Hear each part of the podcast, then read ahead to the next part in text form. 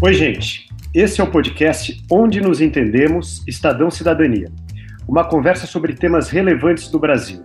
Uma visão moderna da política, em vez de conversas palacianas, problemas concretos e como resolvê-los. Aqui no Brasil a gente briga, briga, briga, chega a alguns acordos, depois a gente esquece o acordo que chegou e volta a brigar. Mas esse podcast é justamente para a gente recuperar quais são os consensos aos quais a gente já chegou e quais as discussões, o que ainda está faltando discutir. Então o podcast vai ter sempre três partes: onde nos entendemos, os consensos já formados sobre os assuntos.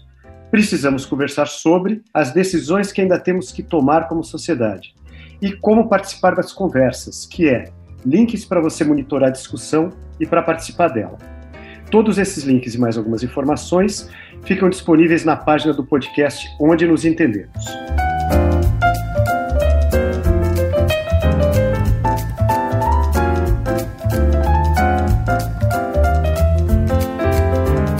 O tema de hoje é inclusão nas grandes cidades. Hoje a gente tem dois convidados muito especiais. O Tomás Alvim, que é o coordenador do Laboratório Arquifuturo de Cidades do INSPER e é integrante do Pacto pelas Cidades Justas. Daqui a pouco a gente vai saber mais o que é o Pacto pelas Cidades Justas. E temos também a participação da Adriana Ferraz, jornalista do Estadão, especializada na cobertura de cidades. Esse podcast também é parte do projeto Estadão Vem Pensar com a Gente, que estimula o diálogo dentro da comunidade de leitores do jornal.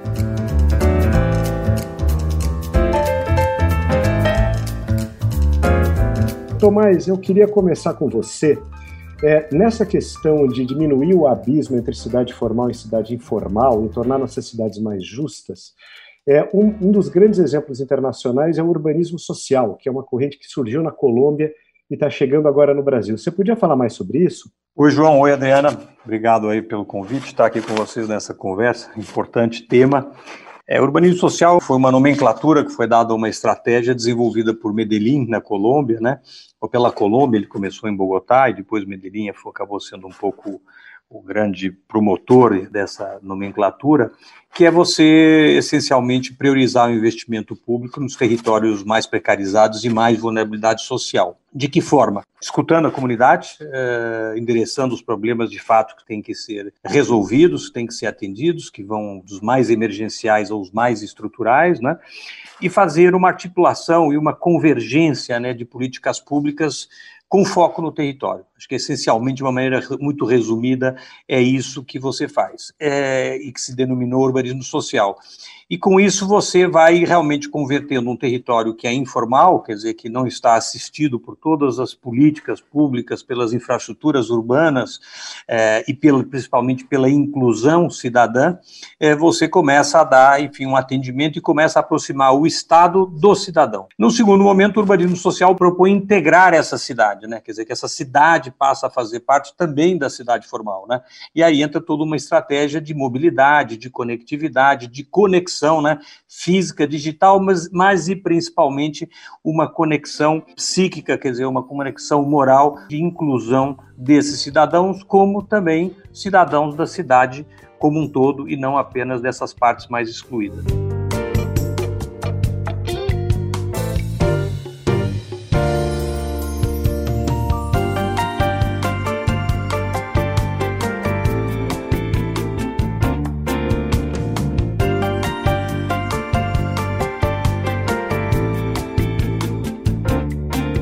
Queria agora falar um pouco sobre exemplos práticos. Eu queria passar um pouco a palavra para a Adriana, que acompanhou muito a discussão do plano diretor de São Paulo, que ela falasse um pouco de algumas iniciativas de inclusão social em São Paulo.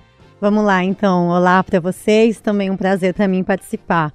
Olha, nos últimos anos, a cidade de São Paulo teve boas discussões sobre essa questão urbana e também como incluir as pessoas. O Plano Diretor de São Paulo, que inclusive foi premiado na ONU, ele tem é, essa linha de aproximar a pessoa que mora na periferia, que é a grande maioria aqui da população de São Paulo, aproximar moradia e trabalho. Como?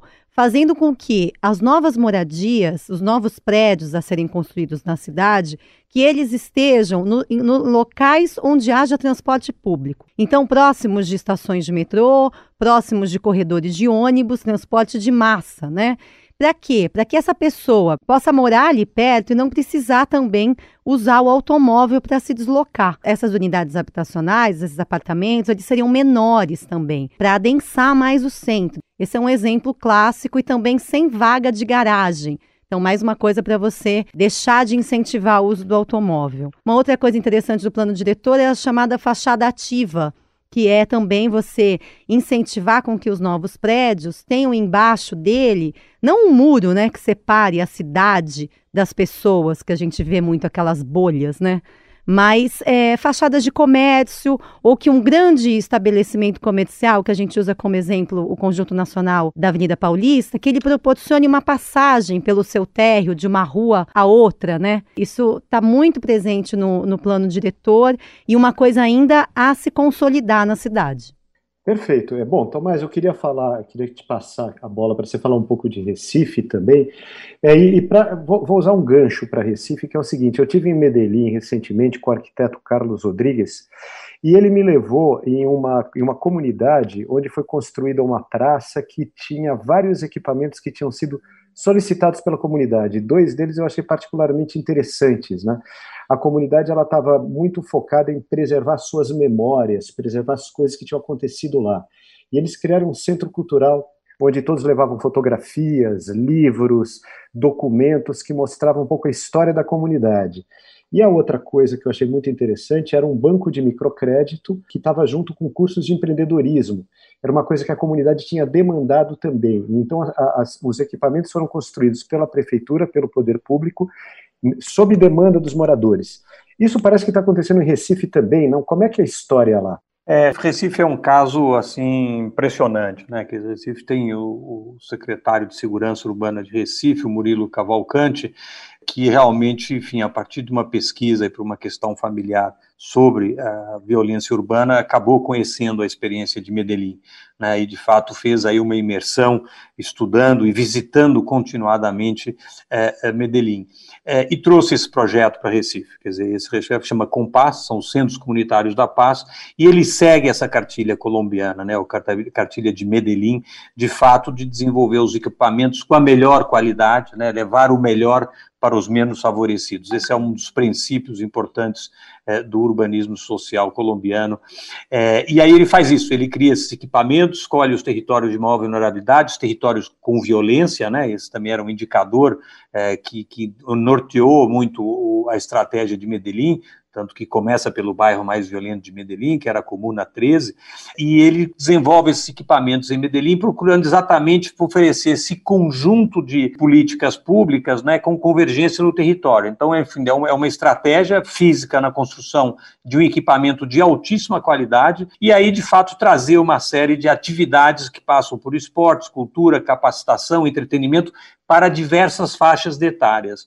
A outra coisa que eles fazem, que é muito interessante, né, e vou visitar isso, a gente pode ver, no fundo, por essa excelência do lugar e por essa atratividade que o lugar tem, ele acaba também sendo um lugar para a resolução de um monte de outras coisas dessa população, que vão do microcrédito, como você bem mencionou, vão na resolução de problemas com as empresas de utilities, de conta de luz, enfim, afins, vão para resolução de conflitos, enfim, e também para outras entidades do terceiro setor, como por exemplo do Sistema S, que promovem seus cursos de capacitação e formação profissional utilizando o espaço. Então, você cria um espaço por excelência com essa qualidade, eu falo de hardware e de software, e ele acaba sendo um ponto que estabelece essa relação, e eu digo que ele resgata a confiança do cidadão no setor público. Isso é muito interessante mesmo, porque outra coisa que me impressionou foi o grau de conservação desses equipamentos todos. Quer dizer, o cidadão se sente proprietário daquele equipamento, que é público, afinal, né, é dele, e você não vê uma pichação, você não vê uma sujeira,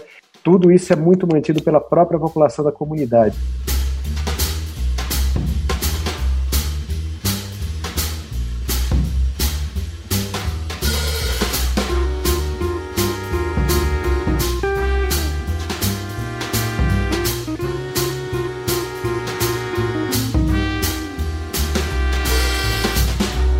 Eu queria perguntar para a Adriana um pouco, dentro dessa questão do urbanismo social, e dentro dessa questão de você transformar essas coisas em política pública, qual que é o papel de um prefeito nisso? O que é da alçada do prefeito? O que um prefeito pode fazer? Que discussão você acha que poderia é, motivar um debate interessante entre os candidatos a prefeito em relação a essa questão da integração da cidade? Olha, questões urbanísticas são de competência do prefeito, né? Essas leis de zoneamento, isso cabe sempre ao município. O Estado, ele é o responsável aqui pela segurança pública, né? E também por questões relacionadas ao saneamento. Não que a prefeitura não possa colaborar. É, eu acho assim, queria dar um exemplo também, que eu acho que não é exatamente o que tem em Medellín, mas a gente experimentou aqui em São Paulo alguns equipamentos construídos tanto pelo Estado como a Prefeitura que fazem parte desse serviço aí, equipamentos de muita qualidade. Eu estou falando dos céus que muita gente conhece, que também virou exemplo, né? Foram construídos na gestão da Marta Suplicy e foram continuados, o que é importante. É, essa política continuada, né, pelas gestões é muito importante. Os céus eles têm uma qualidade também de arquitetura impressionante. Você não pensa que é porque um equipamento está na periferia que ele tem é, salas mal acabadas ou que ele não tem, por exemplo, um teatro. Os céus têm teatros de muita qualidade, que receberam artistas assim é, do mais alto nível, de Fernanda Montenegro, a Eva Vilma, me lembro de ter assistido espetáculos dessas duas atrizes nos céus. Então a gente tem alguns exemplos disso, com piscina, com quadra de qualidade, o, céu aberto é os finais de semana para a comunidade que realmente se apropria dele. E o Estado, por sua vez, também tem um outro projeto muito bacana que chama Fábrica de Cultura, que aí sim mais direcionado à questão cultural, onde os jovens podem aprender música, aprender dança, e também esses dois equipamentos ficam em áreas muito pobres. Agora, só acabando essa sua, essa sua pergunta, acho que eles podem fazer juntos, né? Aí fica melhor, né? Porque se você pegar um estudo urbanístico do território que mais precisa de um equipamento de qualidade e juntamente com isso você reunir políticas estaduais que proporcionem uma segurança maior, que levem essa questão do saneamento, da coleta de esgoto, aí, aí fica bom, né? Sim, perfeito. Isso é muito importante e você tocou num ponto central, viu, Adriano, que é continuidade. O Brasil ele tem uma cultura às vezes de que um prefeito está lá ele termina, termina o mandato dele, vai outro prefeito, às vezes até do mesmo partido, mas o cara quer deixar uma marca diferente e ele não continua aquilo que foi feito pela administração anterior. O céu é um caso virtuoso e interessante, que as coisas continuaram. É, eu queria ouvir de vocês dois, primeiro talvez o Tomás, depois a Adriana, como é que faz para garantir a continuidade de projetos, já que isso é tão importante? E como é que a Colômbia conseguiu, né? Porque parece que na Colômbia você tem projetos que duram três, quatro administrações, mesmo de gente de partidos diferentes. João, acho que o, a questão principal é a governança, né? Eu acho que essa questão, a governança, é, é, o, que, o que de fato permite a, enfim, a continuidade desses projetos. A gente sabe que é, mandatos políticos e mudanças partidárias têm profundo impacto, né? Na continuidade dos projetos, né? Então, enfim, é, isso, isso é uma característica nossa, era uma característica também na Colômbia, e de fato o contorno que foi dado para isso foi criar, enfim, uma governança, e essa governança nasce de um pacto, né, que conduz de fato esses projetos ao longo do tempo, procurando que eles sejam aperfeiçoados e melhorar, melhorados. Eu acho que o CEL é um ótimo exemplo que a Adriana mencionou, e quando você analisa o CEL, ele é o equipamento por excelência pautado na proposta de Medellín. Tem qualidade de programa arquitetônico, de programação, tem qualidade é, de atendimento às questões da comunidade. Porém, no tempo, ele perdeu a sua essência, porque a sua proposta inicial era ser um equipamento intersecretarial, onde educação, cultura, esporte, lazer, todos deviam trabalhar esse equipamento e ter, de fato, uma governança com a comunidade muito estabelecida. E quando você olha o desenho, olha o regulamento, eu tenho tido a oportunidade de estudar isso profundamente, é de uma sofisticação inacreditável. Porém, no tempo, ele ficou um equipamento da educação exclusivamente. E isso fez com que ele perdesse essa excelência, ou perdesse essa de ser uma potência. Então, ele é um equipamento muito apropriado pela comunidade, mas ele tem um potencial de muito mais. E talvez essa seja a diferença para o investimento de Medellín, porque ele o tempo inteiro perseguiu uma lógica de levar essa qualidade, de fomentar essa qualidade. Não podemos esquecer que o urbanismo social é patado num trinômio indissociável, que é urbanismo, educação e cultura. Então, esses três eixos entram atuando conjuntamente e, principalmente, ele foi pautado numa política de resultados.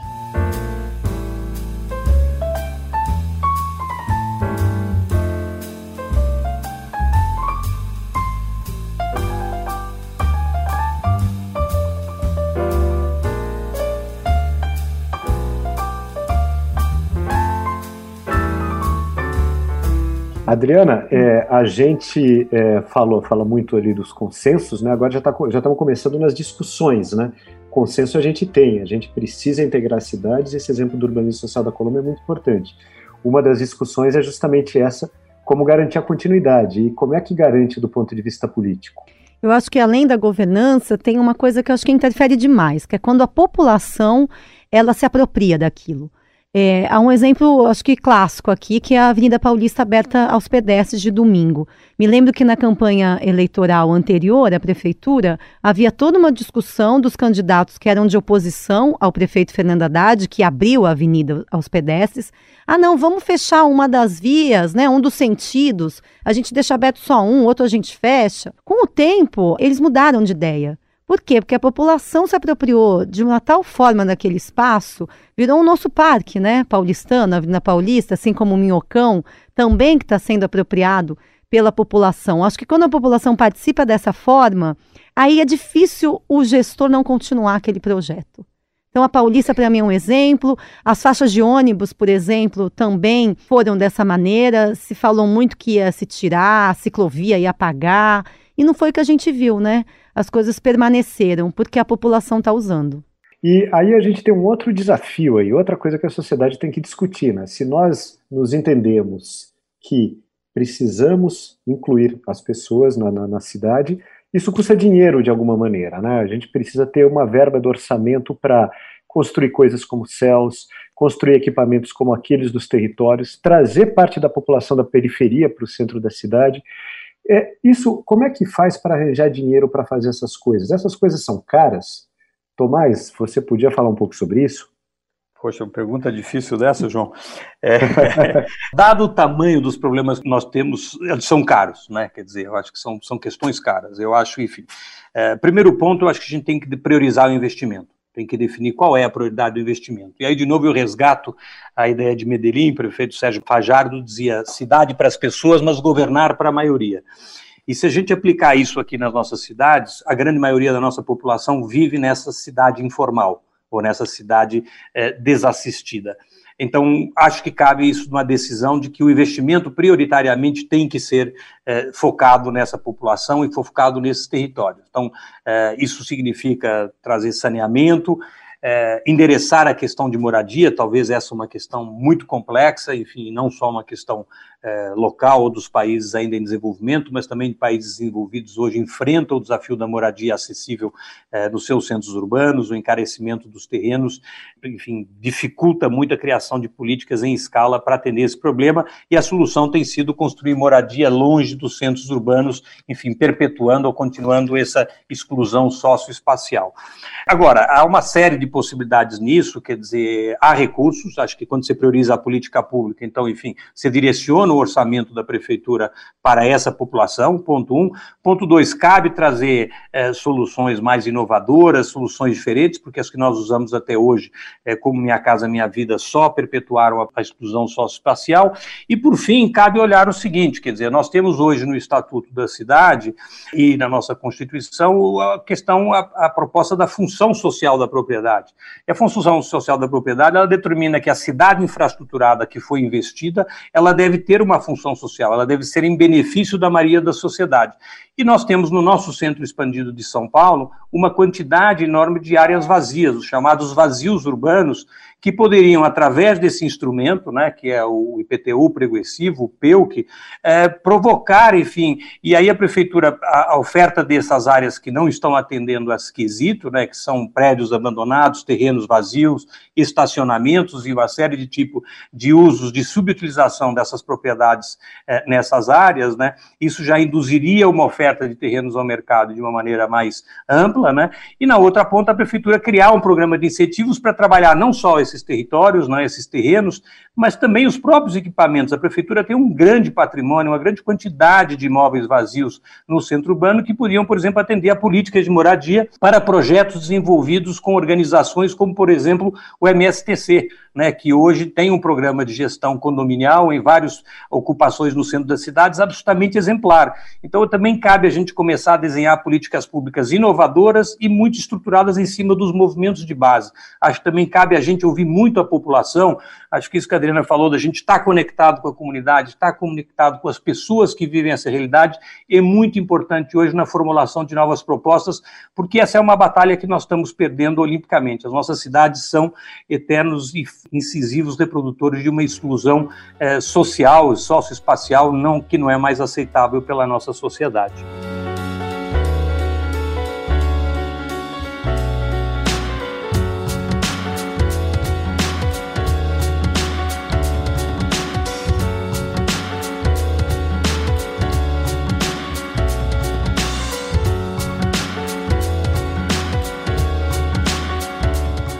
Eu queria passar agora para a parte final e talvez até mais importante desse nosso podcast, onde a gente se entende, cidadão, cidadania. A gente fala de cidadania justamente porque uma, a, a, grande função dessas nossas conversas todas é que o ouvinte desse podcast, o leitor do Estadão, o cidadão do Brasil inteiro, né, que vive em metrópoles no Brasil inteiro de uma maneira geral, ele possa acompanhar as discussões das cidades, acompanhar bases de dados que ajudam a trazer transparência e, é, e fazer com que ele entenda o que está acontecendo.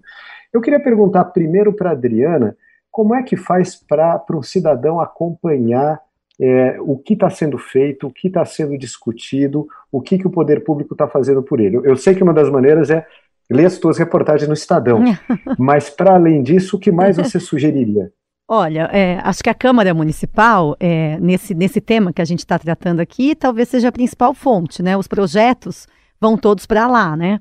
E aí, um projeto grande, por exemplo, como foi o plano diretor e a lei de zoneamento, é, ele incluiu uma série de audiências públicas que as pessoas poderiam ir, então, na Câmara, naqueles dias corretos ali, marcados, agendados previamente, participar, se cadastrar ali e dar a sua opinião, né, do que era preciso fazer na opinião delas. A própria prefeitura, ela tem um site que chama Planeja Sampa, que é um site que Aliás, está fora do ar agora, acreditem se quiser, mas é um site não, que. Não é possível. É, a gente publicou isso é, há pouco tempo.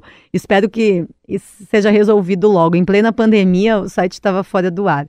É, mas é um site que foi criado na gestão passada justamente para que as pessoas possam acompanhar, pudessem acompanhar as metas do prefeito para aqueles quatro anos de mandato. Isso São Paulo tem, é uma coisa interessante. São Paulo obriga o prefeito eleito a apresentar um plano de metas que são os compromissos que ele vai assumir ali já depois de eleito, não tem nada a ver com campanha, né? O que ele pretende fazer tá naqueles quatro anos. Deveria Tudo estar, né? Site? Sim, planejasampa.sp.gov.br. E esse site, ele tá desde de Kassab, porque o Kassab foi o primeiro prefeito eleito a ter que apresentar esse plano de metas. Depois veio o Haddad, o Dória e o Bruno Covas.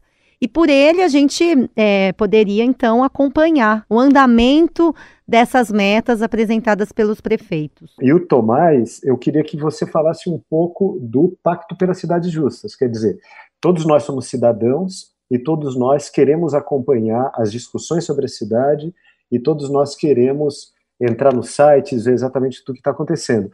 Agora, já existem também vários movimentos em São Paulo que fazem um acompanhamento de perto de várias coisas, não só em São Paulo, no Brasil inteiro.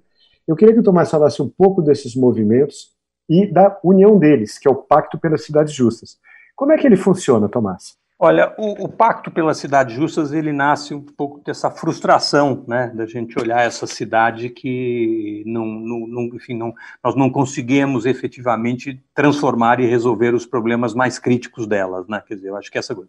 E aí ele surge de uma união, enfim, de uma coligação de, uma, de, quase 20 ONGs ou entidades do terceiro setor que atuam nas questões do território, né, quer dizer, e que se juntam com uma proposta de começar a desenvolver uma estratégia e uma metodologia e um, um programa, é, para que conjuntamente todo esse expertise, toda essa experiência que essas instituições reúnem pudesse ser aplicada em um programa. As instituições são de várias categorias, e aí o que nós fizemos era o seguinte: bom, uma estratégia que faz sentido e que resolveu é, de forma efetiva o principal problema da nossa cidade, quer atuar nos territórios mais precarizados, foi o urbanismo social de colombiano. Então, nós começamos a estudar esse modelo, muito baseado na experiência da Colômbia, muito baseado na experiência de Recife e também muito baseado na experiência do Rio de Janeiro, porque, de novo, é um fracasso retumbante, mas nós somos muito mais competentes no fracasso do que no sucesso, então a gente tem que entender eh, e não repetir os mesmos erros, né? E nesse caso, o Ricardo Henriques tem sido um parceiro que foi o, o condutor da UPP Social no Rio de Janeiro. Você está falando das UPPs, é isso? Que, que da UPP você... Social no Rio de Janeiro, exatamente. Quer dizer, usar o modelo do Rio e entender o que, que deu errado no Rio, quer dizer, e também, então, usar esses três casos como referência, e aí nós propusemos para a Prefeitura de São Paulo desenvolver um programa piloto em três territórios, juntos com a Prefeitura, com a Secretaria Municipal de Desenvolvimento Urbano, exatamente trabalhando eh, uma proposta para atuar nesses territórios, trazendo essa estratégia que é uma articulação de políticas eh, intersecretarial eh, com convergência no território a partir de dois equipamentos céus e de um galpão de cultura. No, são, são, três territórios e nós estamos desenhando esse, esse, piloto. E o que, que nós propusemos, e talvez aí venha algo que possa ser, eh, não deveria ser, mas possa ser inovador.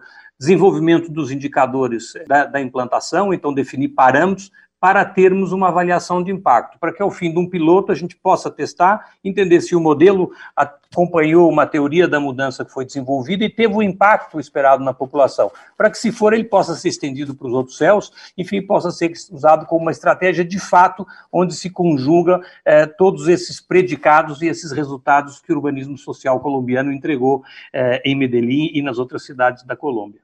Tomás, você falou de uma coisa muito importante que é a avaliação de impacto, uma coisa que começou a ser feita agora no Brasil. No Brasil tem muito a ideia de que você colocando mais dinheiro numa política pública ela melhora. Na verdade não é assim. Você tem que colocar dinheiro naquilo que dá certo. Depois você tem que saber o que dá certo. É, Adriano, você gostaria de comentar um pouco essa fala final aí do Tomás? Bom, eu acho que é, pensando para frente, justamente porque a gente vai ter eleição e justamente porque a gente está vivendo uma pandemia, é, acho que essa pandemia, mais do que nunca, ela escancarou que o nosso, talvez o nosso maior problema, o nosso problema de base, seja essa diferença social. As desigualdades sociais absurdas que a gente tem no nosso país e que a gente tem em São Paulo. E cada vez mais a gente percebe com o aumento da população de rua não está mais só na periferia, né? Aqui, diferentemente do Rio, a gente não tem essa mistura de favela e de bairro nobre tão próxima, né? As favelas estão mais nas áreas periféricas. Mas a gente percebe no centro expandido a, pobreza cada vez maior na nossa cidade. E, e acompanhando as gestões passadas da prefeitura, é uma pena perceber que se discute há tanto tempo isso que o Tomás falou, que é regionalizar o orçamento descentralizar o orçamento e usando como base critério de desigualdade social. Então, vai colocar dinheiro onde precisa de fato. Nosso orçamento não é descentralizado e isso é uma pena, isso explica muito dos nossos problemas em São Paulo. Posso só fazer um complemento? Nessa linha Por da favor, Adriana, tem uma, uma com esse assino embaixo é exatamente. E a Fundação Tid Setúbal e a Rede Nossa São Paulo, dois integrantes também do Pacto pelas Cidades Justas, lançaram essa semana exatamente uma metodologia para uma proposta de regionalização do orçamento. Acho que é um trabalho aí muito estruturado, muito importante, que vai exatamente na direção do que a Adriana falou e eu recomendo ver. E nós no Pacto vamos estar promovendo esse tipo de iniciativa a partir eh, depois dessa definição dos territórios, da intervenção em territórios vulneráveis. Olha, olha só, a, o Estadão também vai ter uma parceria com a nossa São Paulo nessa eleição para a gente acompanhar e monitorar essas metas que foram lançadas, metas de referência, para saber se os candidatos vão prometer o que a cidade precisa. Né? Então, de acordo com o que já existe e o que já foi prometido, o Estadão, a partir dessa parceria, vai ver se vale a pena você acreditar naquela promessa ou não. Perfeito, não, sensacional. Temos aí várias coisas que a gente pode usar para melhor acompanhar, para melhor entender. É a parceria do Estadão com nossas, é o Pacto pelas Cidades Justas. Todos esses links vão estar na página do podcast onde a gente se entende, Estadão Cidadania. Queria agradecer o Tomás, queria agradecer a Adriana e estamos todos juntos aqui trabalhando para uma discussão de nível melhor sobre as nossas cidades. Eu sou João Gabriel de Lima, muito obrigado.